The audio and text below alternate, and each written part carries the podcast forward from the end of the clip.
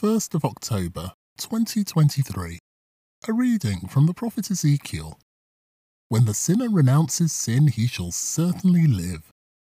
The word of the Lord was addressed to me as follows. You object. What the Lord does is unjust.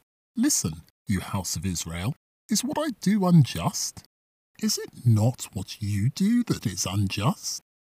When the upright man renounces his integrity to commit sin and dies because of this, he dies because of the evil that he himself has committed. When the sinner renounces sin to become law-abiding and honest, he deserves to live. He has chosen to renounce all his previous sins. He shall certainly live. He shall not die.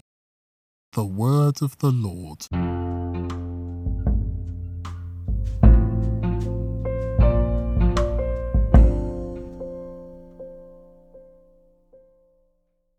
A reading from the letter of Saint Paul to the Philippians.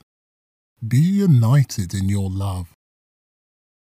If our life in Christ means anything to you, if love can persuade at all, or the spirit that we have in common, or any tenderness and sympathy, then be united in your convictions and united in your love, with common purpose and a common mind. That is the one thing that would make me completely happy.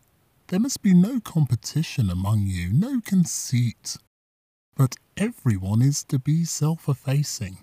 Always consider the other person to be better than yourself, so that nobody thinks of his own interests first, but everybody thinks of the other people's interests instead.